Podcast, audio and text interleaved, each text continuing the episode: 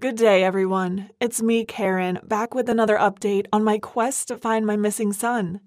In the previous episode, I told you about Barry leaving home after deciding to take a gap year and going to Kelvin's house, a friend of his in the suburbs. However, the boy extended his trip and kept changing location after that, until one day when I discovered that all of my previous communications with my son had been a deception and the search to find my son began with me going to the company where Barry claimed to be an intern and then contacting Kelvin to ask about him. But all was futile. I decided to go to the Swans family, Kelvin's household, to ask about Barry. It took me a while to contact Kelvin's parents to ask them about my son, but unexpectedly, the Swan couple knocked on my door the next day, just as I was about to leave. They were weeping that their son had been missing for a week and that they hadn't been able to contact him. My mind became a mess, and I had no idea what was happening anymore. They suddenly went crazy. When Miss Swan couldn't keep her calm, she screamed at me. It was your son who tempted my son to leave with him. Maybe Barry killed him already. Miss Swan kept crying as she assumed Barry was responsible for Kelvin's missing. I was taken aback by what had occurred. When I saw the swans weeping, I changed my mind about them and began to sympathize with them because both families were missing their sons. I could only calm them down and told them to find our sons together.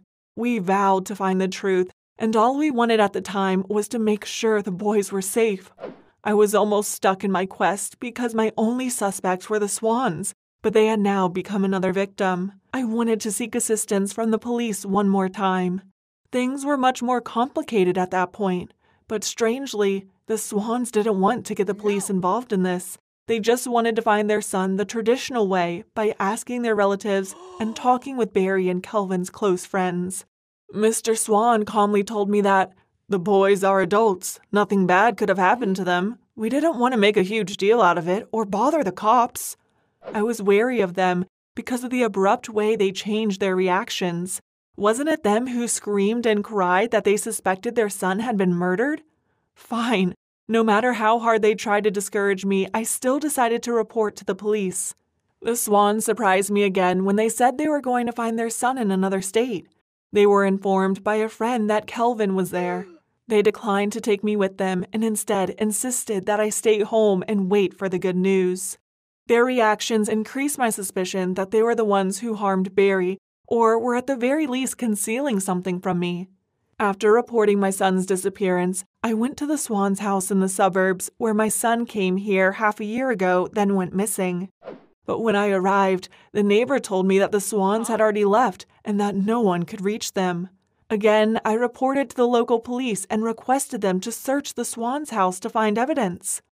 Not long after, an individual who was aware of the missing case came to the police hmm. station and said they were looking after my son.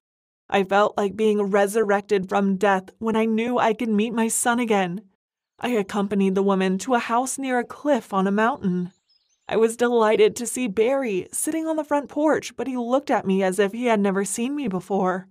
According to the woman, after being rescued from the mountain, Barry had lost his memory, became dumb, and was unable to speak.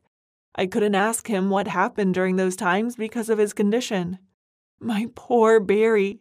He wasn't at work like that fake Barry always told me. He was not running away with Kelvin, as the swan said. So, were all of their statements false? And why did they feel the need to keep this from me? The police soon discovered a broken wine bottle with blood stain as well as Mr. Swan's fingerprint on it at Swan's home. They also had a bottle examined immediately, and it was indeed Barry's blood. The proof was enough to conclude that the Swan was involved in this case. The police issued a wanted warrant for the Swan family and they were arrested shortly afterward. They were hiding in an apartment in a state far away from here, and they were preparing to flee to Canada after learning I had gone to their house and requested the police's investigation. The Swans and Kelvin couldn't lie any longer and had to confess everything.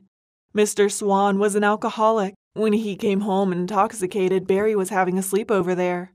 In the blurry darkness, Mr. Swan saw a shadow in the kitchen. It was Barry looking for his belongings, which he dropped during dinner. Mr. Swan ah. mistook him for a robber and hit him with the wine bottle he was carrying. Since the boy didn't move, He assumed he was dead and was terrified. The Swans wanted to cover Barry's body, clean up the scene, and pretend it was a missing case. They led Barry to a nearby forest and pushed him off a cliff.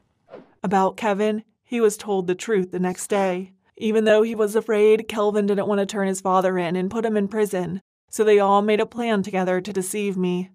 He took Barry's phone, logged into his Facebook account, and pretended to be him to convince me that my son was still alive.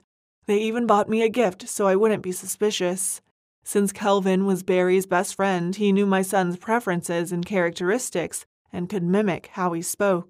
That's why they ah. were able to deceive me for so long. I only began to have concerns after realizing that the images he sent me were a result from Photoshop, which meant his account had probably been hacked. Thank God Barry didn't die from the hit and the fall from the cliff. It was also thanks to Sophia, the loving woman who took him in and cared for him. She was sorry when she said, When I rescued him from the mountains, he didn't have any identity documents, so I didn't know how to report him to the police. The boy looked weak yet bright, so I asked him to be my little daughter's friend and look after her when I was away for work. When all that became clear, I realized that the Swans purposely came to find me and lied to my face that their son had gone missing to determine if Barry was dead or alive and if he had come home. They also wanted to avoid my suspicions, create alibi, and pretend to be the victims. Following that, the Swans went to jail and Kelvin was also punished accordingly. I took my son home to care for him. Although Barry couldn't be as intelligent as he was before, it was enough for me. My joy came from knowing that my son is safely home and that the devils have reaped what they sowed.